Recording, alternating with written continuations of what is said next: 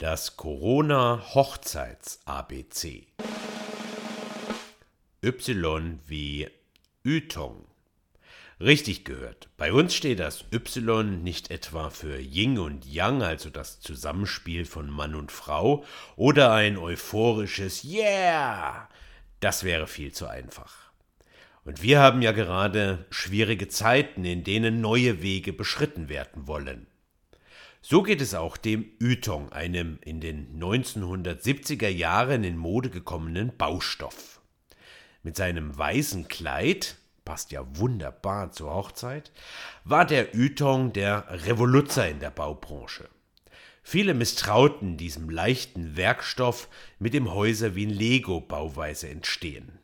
An der Backsteinfront machte sich Unmut breit, Betonköpfe stellten in Abrede, dass sich aus dem porösen Material überhaupt stabile Bauwerke errichten lassen.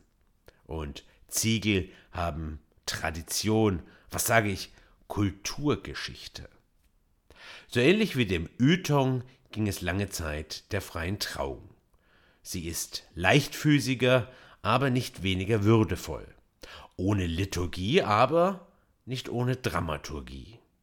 Sie ist unheimlich wandelbar und auf das Brautpaar und Gäste zugeschnitten. Dabei ist sie längst nichts Exotisches mehr. Trotzdem rollen einige noch immer mit den Augenbrauen. Wie? Freie Trauung. Also gar nichts Richtiges? Das sind übrigens diejenigen, die im Anschluss begeistert vor den Rednern stehen und Sätze sagen wie So etwas habe ich noch nie in meinem Leben erlebt. So herzlich, es ging die ganze Zeit um das Brautpaar und Braut, Bräutigam, Familie, Gäste, Freunde. Also wenn ich noch mal heiraten würde, dann möchte ich genau so getraut werden. Ja, die freie Trauung ist unabhängig von Konfession, Nationalität, Geschlecht und sie braucht auch kein pompöses Ambiente. Denn das wirklich Einzigartige, das seid ihr, egal ob im Schloss oder im Schrebergarten geheiratet wird.